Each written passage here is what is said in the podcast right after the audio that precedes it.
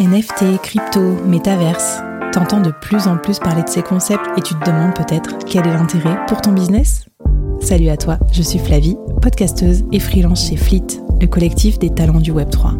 Chaque semaine, j'explore ce nouvel univers pour te ramener des idées et des conseils pour t'y embarquer avant tout le monde. Pour cette première saison, direction les métiers du futur. Je suis allée rencontrer celles et ceux qui travaillent dans le Web3 et qui exercent des nouveaux métiers aussi bizarres et fascinants que NFT artiste ou crypto comptable. Avec ces épisodes, tu vas récupérer tous les conseils qu'il te faut pour travailler dans le Web3 ou t'entourer des meilleurs talents. Alors installe-moi confortablement dans tes oreilles, on part à la découverte d'un nouvel épisode, que dis-je, un nouveau monde.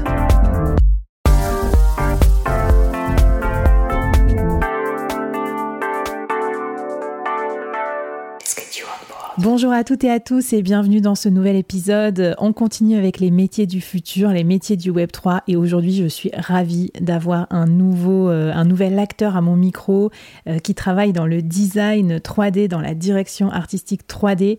Hugo, bienvenue, Hugo Boesch. Bienvenue à mon micro, Hugo. Bonjour Flavie, merci de, merci de m'accueillir. Bah, je suis ravie. Donc, Hugo, qui est membre aussi du collectif Fleet. Hugo, tu nous parles depuis Montréal. Tu es parti là-bas euh, faire tes armes, etc., travailler, lancer ton studio dans la 3D. Tu vas nous raconter tout ça. Tu vas nous expliquer ben, Qu'est-ce qu'il faut connaître à la fois de l'univers de la 3D, de l'univers des marques, de l'univers du Web 3 pour se lancer dans cette carrière, qui est une carrière à, la confluence de des carrières artistiques, mais aussi euh, du business et aussi de tous les nouveaux enjeux qui vont euh, euh, arriver sur euh, tout l'aspect euh, business du Web 3 et tous les cas d'usage pour les entreprises et pour les marques. Donc ça va être absolument passionnant. Et puis en même temps, bah, tu vas nous raconter comment tu t'es formé, quels conseils tu as donné aux autres designers pour exister dans cet environnement. Bah, j'ai hâte d'entendre tout ça. Alors Hugo, peut-être pour commencer, comment tu décrirais ton métier à un enfant de 6 ans? Pour faire simple, c'est je, je conçois, j'imagine et je produis des images pour des marques et des studios en 3D. Ok. Bon, écoute, euh, j'allais dire ton métier, c'est peut-être pas le plus difficile à expliquer à un enfant de 6 ans qui a sans doute déjà vu des trucs en 3D, alors que euh, un développeur euh, Solidity, c'est peut-être plus chaud. Mais bon, on en a qui se sont prêtés à l'exercice aussi dans les autres épisodes. Écoute, raconte-moi en fait déjà Comment tu t'es euh, comment t'es arrivé dans cet univers? Qu'est-ce que tu as fait avant? C'est quoi ton historique un petit peu? Euh, En fait, j'ai jumpé dans, dans, dans l'univers du Web3 via les NFTs un peu, un peu par hasard en 2020, il me semble, quand les NFTs ont vraiment popé sur Twitter. Quand cette nouvelle technologie en fait a apparu, euh, j'ai trouvé ça passionnant et surtout en étant un, un artiste digital, c'était toujours compliqué de d'avoir une vérification sur son euh, sur, sur, sur nos œuvres en fait. Euh, donc euh, notre seule notre seule façon c'était c'était de publier sur les réseaux Instagram etc mais il n'y avait pas vraiment une, une, authentification et souvent les, les, les, digital artistes étaient euh, considérés comme pas des artistes en fait. On était juste des gens qui s'amusaient un peu dans leur garage et, et, euh, et, on faisait des images qui bougent quoi. Mais euh, donc du coup quand les NFTs ont, ont commencé à popper, j'ai eu la chance de, de jumper sur Fondation et j'ai fait, j'ai fait plusieurs séries de NFTs. Puis euh, ça, ça, ça, a plutôt bien fonctionné. J'ai fait plusieurs ventes et, euh, et puis en fait j'ai vraiment pris goût à ça. C'était euh, à cette époque-là j'étais j'étais encore salarié dans une dans un studio ici à Montréal. Puis c'était vraiment un exutoire pour moi parce que j'avais plus de contraintes clients, j'avais plus rien. C'était vraiment de la création pure et, euh, et c'était c'était c'était vraiment euh, vraiment quelque chose que j'ai que j'ai apprécié faire. Et qu'on qu'on comprenne un peu le, le jump que tu as fait même d'un point de vue artistique. Raconte-nous le genre de truc que tu faisais en 3D pour tes clients. Enfin, c'était quoi que tu faisais versus ce que tu faisais euh, dans ton art, en fait? Ça prenait quelle forme dans les deux cas, ta création 3D C'était très varié dans, les types de clients. Euh, ça pouvait être euh, de la grande distribution pour une compagnie, une très grosse compagnie de sel ici, qui s'appelle Windsor ou ça pouvait être du fashion. J'ai fait beaucoup de fashion en fait ici à Montréal. C'était des, supports assez classiques en fait qu'on réalisait toujours des films publicitaires, euh, des 15 secondes, euh, puis qui devaient se retrouver sur des bannières, etc. Enfin quelque chose de vraiment classique. Euh. Qui montrait un produit quoi. Exactement, c'était c'était de la vente pure. Et dans ton art, après, tu alors tu fais quoi? Je partais vraiment sur mon inspiration en fait, sur mon inspiration du moment. Euh, c'est dans la 3D, c'est c'est quelque chose que j'aime beaucoup, c'est explorer. Et euh, c'était les NFT m'ont permis beaucoup d'explorer en fait quand j'avais des idées, euh, je, je, pouvais passer du temps et et explorer ces idées puis en faire un NFTs et puis voir si en fait ça, se vendait ou pas quoi. Comment tu t'es formé à ça? Est-ce que euh, donc tu travaillais déjà dans un studio donc j'imagine que tu maîtrisais déjà les outils mais peut-être qu'il y a des gens ici qui qui maîtrisent pas encore ces outils-là. C'est quoi le la stack d'outils d'aujourd'hui? Est-ce que c'est accessible facilement euh, par n'importe qui? On commence par quoi? Comment on fait pour se lancer? Enfin, qu'est-ce que tu as comme conseil à nous donner? En fait, la 3D, oui, c'est sûr, c'est un sujet super vaste et euh, ça fait ça fait peur à beaucoup de gens. Pour rassurer les gens, j'ai pas fait d'école de 3D. Moi, j'ai tout appris tout seul. Euh, j'ai commencé en 2017 quand j'ai euh, quitté mon premier job à Paris. je suis parti en freelance en fait et j'avais un petit peu de temps pour moi et je voulais apprendre une nouvelle technique. Donc j'avais j'avais deux choix. C'était où j'achetais un appareil photo super cher ou je prenais un logiciel de 3D et j'essayais de, de, de développer ça. Puis euh, c'est ce que j'ai fait. J'ai téléchargé un logiciel de, de 3D qui est Cinema 4D. Puis j'ai commencé à m'amuser dessus. Ça a pris assez instantanément en fait avec le logiciel. Je, je suis devenu super passionné par ce médium. Puis à partir de ce moment-là, euh, c'est de la formation en autodidacte. Aujourd'hui, avec euh, YouTube, on peut trouver, euh, c'est, on peut trouver quasiment tout et n'importe quoi. Et il y a des très bons contenus en 3D si on suit les bonnes personnes. Et tu as des, du coup des comptes à nous conseiller, des gens que tu suis, des artistes aussi peut-être de référence? Euh, ouais, il y a plein d'artistes que que je suis. Ben, en 2017, c'était moins, c'était c'était moins à la mode entre guillemets que qu'aujourd'hui. Euh, donc, euh, en fait, la, la, la sphère de, du design 3D est assez petite et elle était beaucoup sur Twitter, sur euh, Instagram, pardon, avant. Euh, il y a plein d'artistes que, que j'aime beaucoup. Euh, Antonio Disco qui fait beaucoup de, de, de digital fashion. Catello, Thérèse. Il y en a, il y en a, il y en a vraiment beaucoup. je vous, si, si vous êtes intéressé par quasiment tout mon following sur, euh, sur Instagram est, consacré à, à, la 3D, donc je vous conseille de, de checker là-dessus. On va mettre, euh, on va mettre ton portfolio, on va mettre aussi toutes les refs en description du podcast, comme ça si vous voulez aller vous rincer l'œil avec des trucs 3D, on va vous faciliter la tâche. Il y a aussi euh, Blender, Blender qui est, qui est accessible à tout le monde, c'est gratuit, on peut faire des choses vraiment, vraiment, vraiment bien. Euh, il, faut, il, il, faut en fait, il y a beaucoup de logiciels, il faut juste en choisir un et puis s'y tenir et, et l'apprendre et puis à partir de ce moment-là, vous pouvez commencer à vous amuser avec. Ok, trop bien. Alors, comme on parle de ta transition dans l'univers 3D et principalement du Web 3, parce qu'aujourd'hui tu bosses quasiment exclusivement avec des clients dans l'univers Web 3, Qu'est-ce que ça t'a apporté de pouvoir travailler dans ce secteur-là? Je sais pas, euh, d'un point de vue pratique, est-ce que est-ce que t'es plus demandé? Est-ce que les talents sont plus rares? Est-ce que tu factures plus cher? Est-ce que les clients sont plus sympas? Est-ce que les missions sont mieux? Enfin, je sais pas, raconte-nous un peu toute cette nouvelle vie de, de, création et de freelancing. En termes de support aussi, on peut se permettre beaucoup plus de choses. On n'est pas restreint euh, euh, aux médias, donc on n'est pas restreint à des formats spécifiques, à des temps spécifiques. On peut être beaucoup plus créatif. Euh, on peut, on peut, on peut, si on veut, si s'il si, y a le budget, on peut faire des, on pourrait faire des films de 8 minutes euh, pour lancer un projet, ce qui, ce qui n'est quasiment, ce qui est quasiment impossible. Enfin, je veux dire, en télé, payer un spot de 8 minutes, ça fait pas de sens. C'est clair. Et tu as des exemples justement de projets que tu as menés avec des marques pour nous, bah, pour nous mettre un peu l'eau à la bouche, nous dire un peu quel format t'explores, euh, comment tu as aidé euh, telle marque à communiquer, sous quelle forme? Le plus gros projet sur lequel j'ai travaillé aujourd'hui, c'est Adidas Into the Metaverse. J'ai aidé à faire le lancement de Adidas Into the Metaverse. Euh, donc c'était c'était c'était un gros lancement quand même pour Adidas. C'était c'était super enrichissant. C'était une des premières grosses marques à se lancer dans, dans le Web 3 après euh, après euh, Nike avec euh, Artefact. C'est c'est vraiment un projet de longue haleine donc on travaille encore dessus. Il y a encore beaucoup de choses à construire. Et euh, c'était vraiment, c'était vraiment fun de, de, de, travailler avec eux. Euh.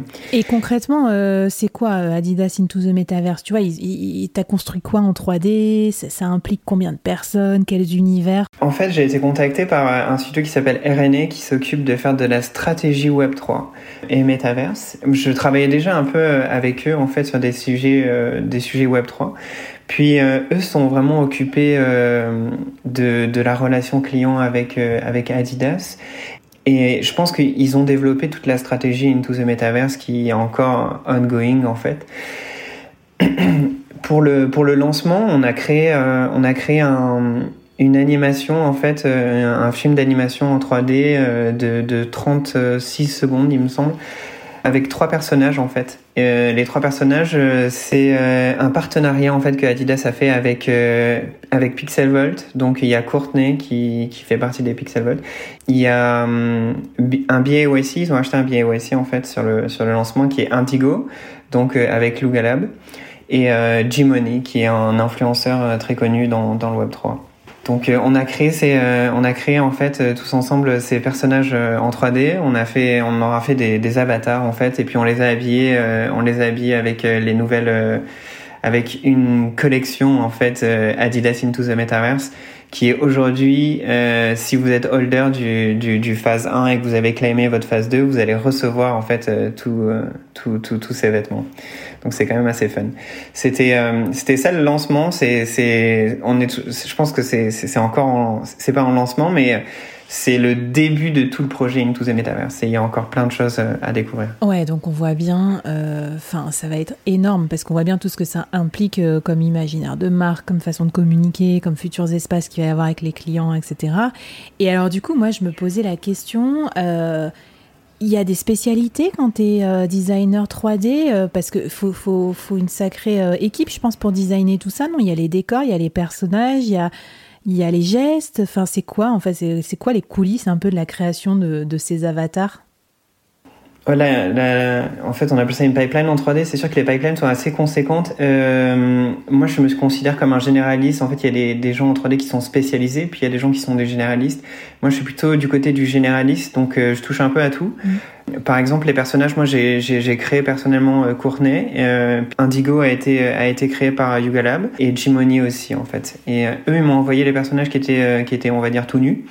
Puis euh, moi j'ai créé les vêtements en 3D en utilisant un logiciel qui s'appelle Marvelous Designer. C'est c'est très marrant d'utiliser ce logiciel. En fait, tu, tu, c'est comme si tu faisais des vêtements pour vrai parce que tu, tu les dessines sur du 2D puis tu les simules en 3D, ce qui est quand même ce qui est quand même ce qui est quand même super fun. J'adore ce logiciel.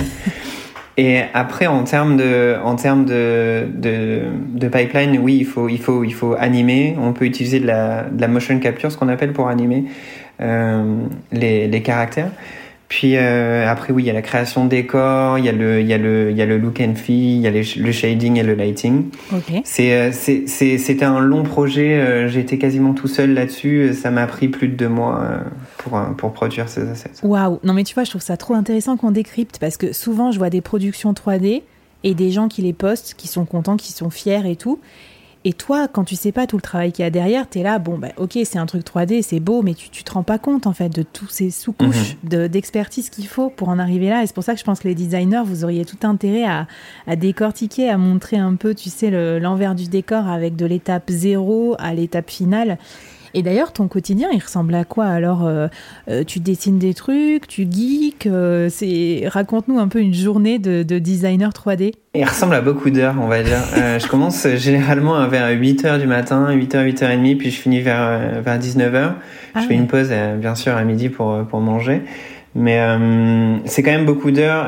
Il y a Étant donné que maintenant j'ai le studio, il y a de la gestion aussi euh, client à faire, donc euh, j'utilise beaucoup Slack pour m'aider pour la gestion client. Dès que j'ai un projet, je les fais monter sur Slack, puis comme ça c'est facile, c'est des échanges qui sont rapides, donc ça fait gagner beaucoup de temps.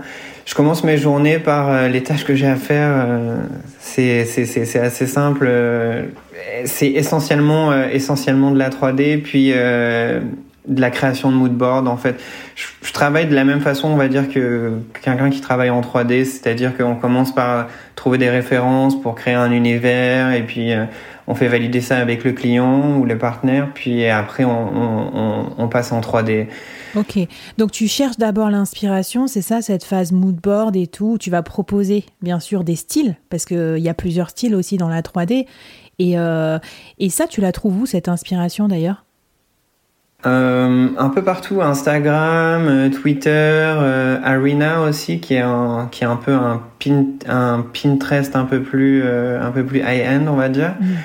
Puis, ouais, surtout, surtout comme ça. J'ai beaucoup de rêves dans la tête aussi et euh, je, je, je, pine beaucoup de choses et je sais, euh, je sais où les chercher en mais fait. Mais ouais, parce que tu parles d'exécution, de beaucoup de travail, mais moi je trouve que les, les métiers créatifs comme le tien, c'est une part aussi de création euh, qui se commande pas. Enfin, c'est pas genre quand tu es devant ton ordi que tu vas voir le truc, tu es obligé de faire d'autres choses différentes. Je sais pas moi, aller voir j'allais dire aller voir des fashion shows, aller voir des films, aller, pour, pour être infusé aussi de cet imaginaire et de, aussi de ce goût de l'époque aussi, Comme tu disais, enfin, il y a, y, a une grosse partie un peu geek.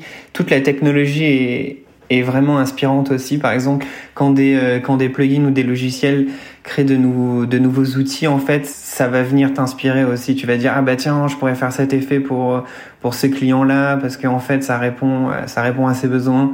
Donc euh, il y a aussi cette partie-là vraiment le plus geek qui est, qui est, qui est une source d'inspiration en fait. Et d'ailleurs, en parlant de geek, euh, toi, tu, tu, viens des jeux vidéo ou pas ou est-ce que parce que j'ai l'impression qu'il y a aussi un, un, gros lien entre le gaming et les métaverses et donc quelque part entre toute la création 3D. Euh, Qu'est-ce que tu peux m'en dire de cette inspiration ou non euh, des gamers? Oui, en fait, c'est surtout, je pense, dans, dans, les, dans les mécaniques créatives, il y a beaucoup de gamification, en fait, en effet. Donc, c'est sûr qu'on essaie de plus penser comme des jeux, de créer quelque chose comme des jeux que, que, que, que, répondre à un produit, comment on va faire pour vendre plus de ce produit. Je viens pas de, je viens pas de, j'ai pas été un grand gamer en fait. Euh, oui, j'ai gamé un petit peu, mais euh, j'ai pas vraiment le temps de gamer malheureusement. Non, mais tu vois, ça me rassure aussi parce que je, je croise tellement de gamers que je me dis non mais attends, c'est horrible. Pour ceux qui sont pas gamers, est-ce qu'il y a une place pour eux aussi dans le Web 3 Et en fait, bien sûr que la réponse est oui.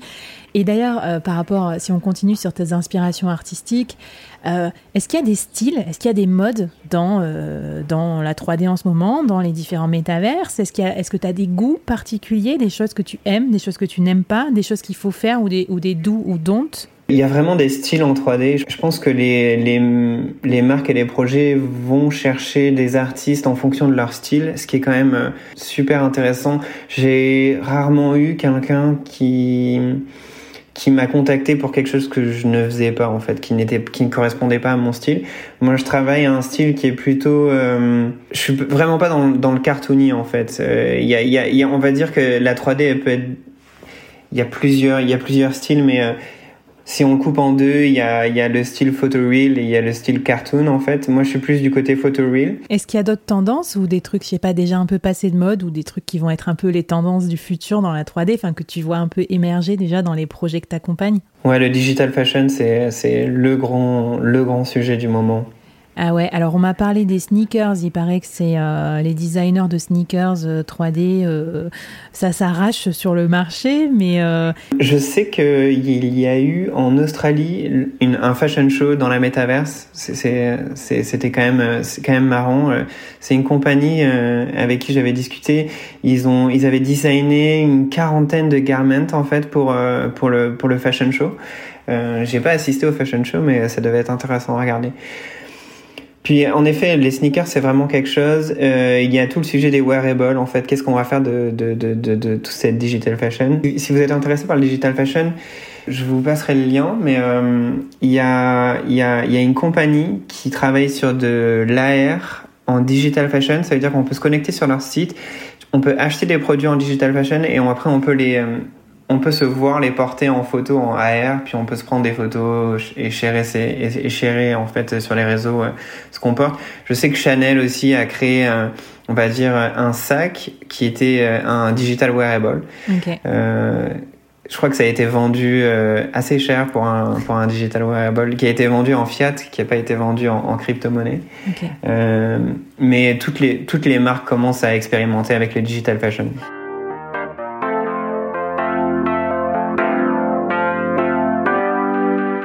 Écoute, trop trop bien. Euh, merci pour tes, avis. C'est vrai qu'on partage souvent sur Fleet aussi euh, dans le Discord euh, toutes les actus de tout ce qui sort parce qu'il y a énormément d'actus. Donc venez nous voir dans la communauté si vous voulez être au goût du jour, voir un peu les tendances, voir le portfolio aussi d'Hugo ou d'autres artistes qui sont avec nous. On a aussi un groupe pour échanger entre les artistes, pour se faire des feedbacks et tout ça. Et puisque tu me lances sur le sujet d'ailleurs, dans cet univers Web3 dans lequel tu bosses, les gens ils te payent en fiat, ils te payent en crypto, ils te payent en NFT. Comment ça se passe? Euh, généralement en fiat. Euh, moi, je préfère être payé en fiat aujourd'hui parce que, étant donné que je suis en train de monter le studio, enfin, j'ai monté le studio, j'ai besoin de fonds. J'ai besoin de fonds pour payer euh, les personnes avec qui je travaille, qui veulent être payées euh, en, dollars. Donc, euh, donc ouais, pour l'instant, c'est ça. Euh, on va dire que les crypto assets sont souvent des compléments que que les marques me donnent ou que les clients me donnent, mais j'ai jamais encore accepté un projet 100% rémunéré en, en, en crypto. Et euh, si je reste sur le sujet, ce qui m'intéresse aussi, j'ai l'impression que donc euh, tout ce qui est design 3D, c'est un monde très très freelance. Il y a quand même peu de talents qui sont vraiment employés. En même temps, j'ai l'impression qu'il y a aussi beaucoup d'agences, euh, du coup, ou de studios.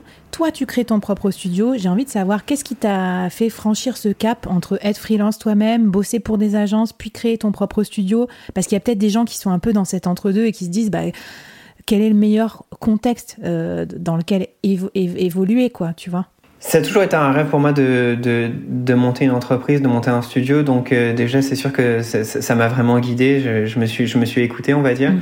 Puis euh, j'ai déjà travaillé en tant que freelance auparavant. Et en fait, cette solitude de freelance me, me pesait un petit peu. L'avantage d'avoir d'être plutôt sur un, sur un, un format de studio, c'est c'est beaucoup plus facile pour moi de d'aller chercher des nouveaux talents pour m'aider sur certains projets. Euh, j'ai pas encore d'employé, euh, j'espère que ça va arriver vite, mais euh, pour l'instant euh, c'est un peu un peu compliqué de, de, de, prendre un employé dans les six premiers mois, on va dire. J'espère l'année prochaine avoir des un, avoir un, un, un, local pour le studio et, et, au moins un employé. Ah ben ok, ça marche. Bah tu sais après nous on n'a rien contre les freelances hein, parce qu'on est freelance nous-mêmes donc ça nous va aussi. Mais pour un freelance qui débute dans cet univers, Qu'est-ce que tu conseilles, que ce soit en termes de tarifs, de TJM, ou est-ce qu'il faut facturer au package?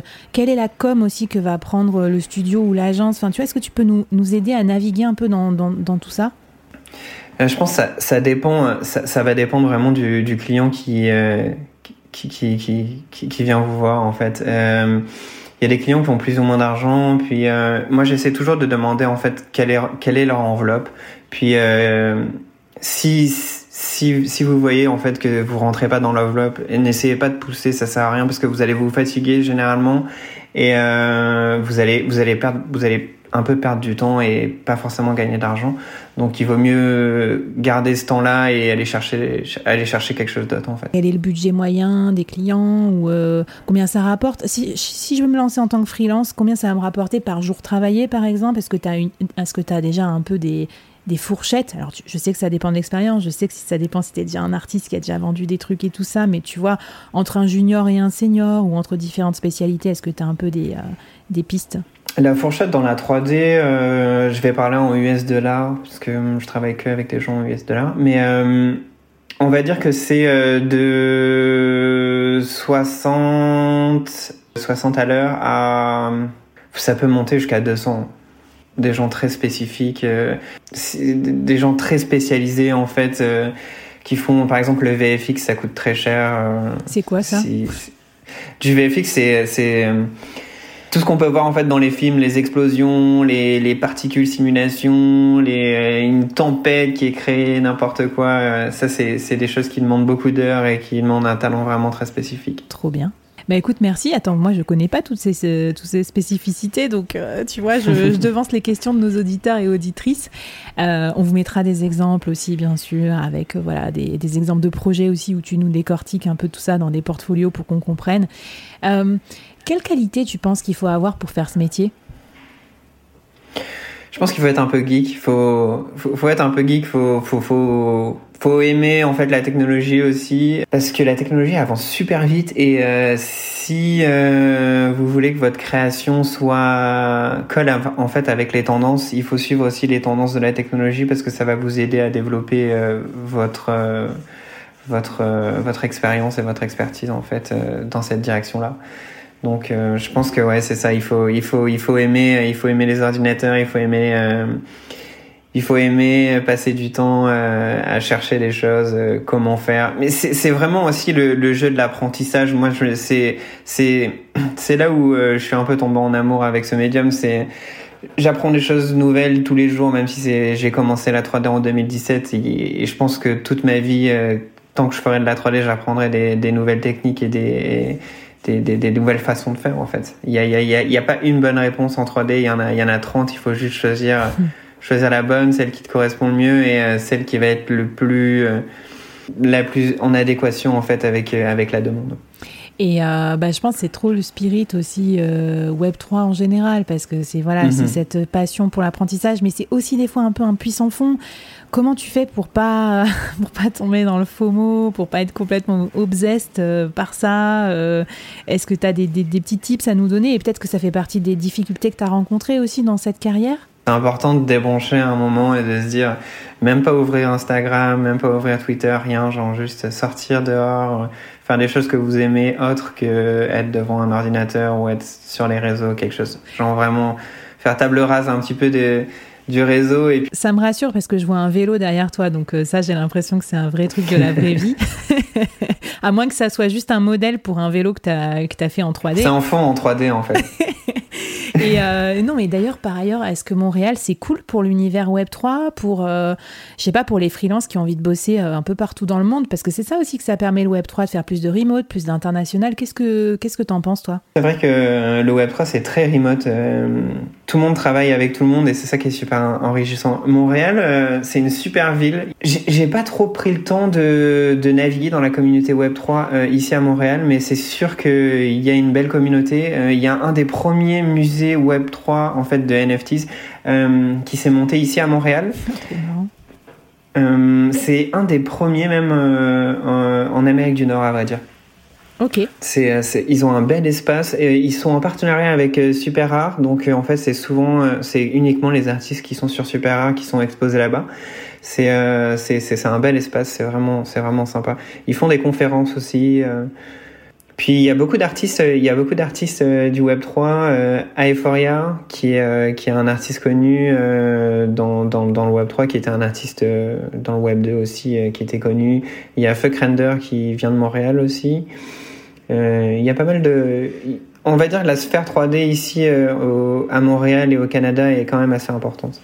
Mais cool, et merci pour l'inspiration. Du coup, on va découvrir aussi d'autres euh, formes d'art et tout, et c'est pour ça qu'on adore aussi ces podcasts. Donc, euh, trop trop bien. Écoute, euh, est-ce que Hugo, tu avais, je sais pas, des derniers conseils ou anti-conseils ou des derniers messages à, adresser à celles et ceux qui t'écoutent et qui se disent, bah tiens, c'est peut-être pour moi une carrière dans le Web 3 ou alors une carrière dans la 3D ou en tant qu'artiste ou peut-être les trois en même temps? Si vous voulez jumper dans le Web 3, je pense que c'est important de prendre son temps. Il faut, il y a beaucoup de gens qui essayent de qui essaie de rentrer dans le milieu un peu euh, en brute force en fait. Puis il faut juste prendre son temps. Euh, c'est une petite communauté au final sur Twitter. Euh, en tout cas, moi, la, communauté avec laquelle je suis, c'est pas une très grande communauté. Et puis les gens sont très très ouverts et c'est super important d'être sur Twitter parce que toute la communauté Web 3 est sur Twitter. On va on va pas se mentir.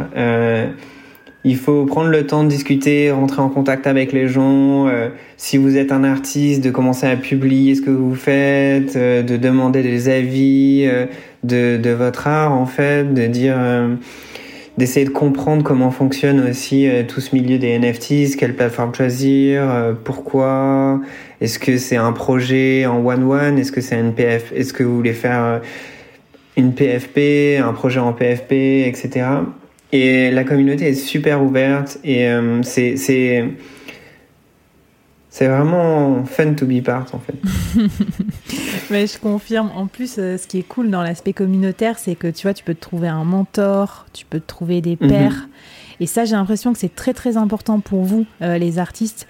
Mais euh, c'est valable aussi pour les autres fonctions parce que c'est souvent des gens qui t'aident à naviguer, qui t'aident à décrocher ta première mission, à pas te planter, à pas te faire entuber, euh, à garder les pieds sur terre. Enfin, toutes ces, toutes ces choses-là. Et du coup, c'est pour ça que nous, on apprécie aussi la force du collectif Fleet. Donc, bah, j'espère que vous viendrez vite nous voir sur le, sur le Discord.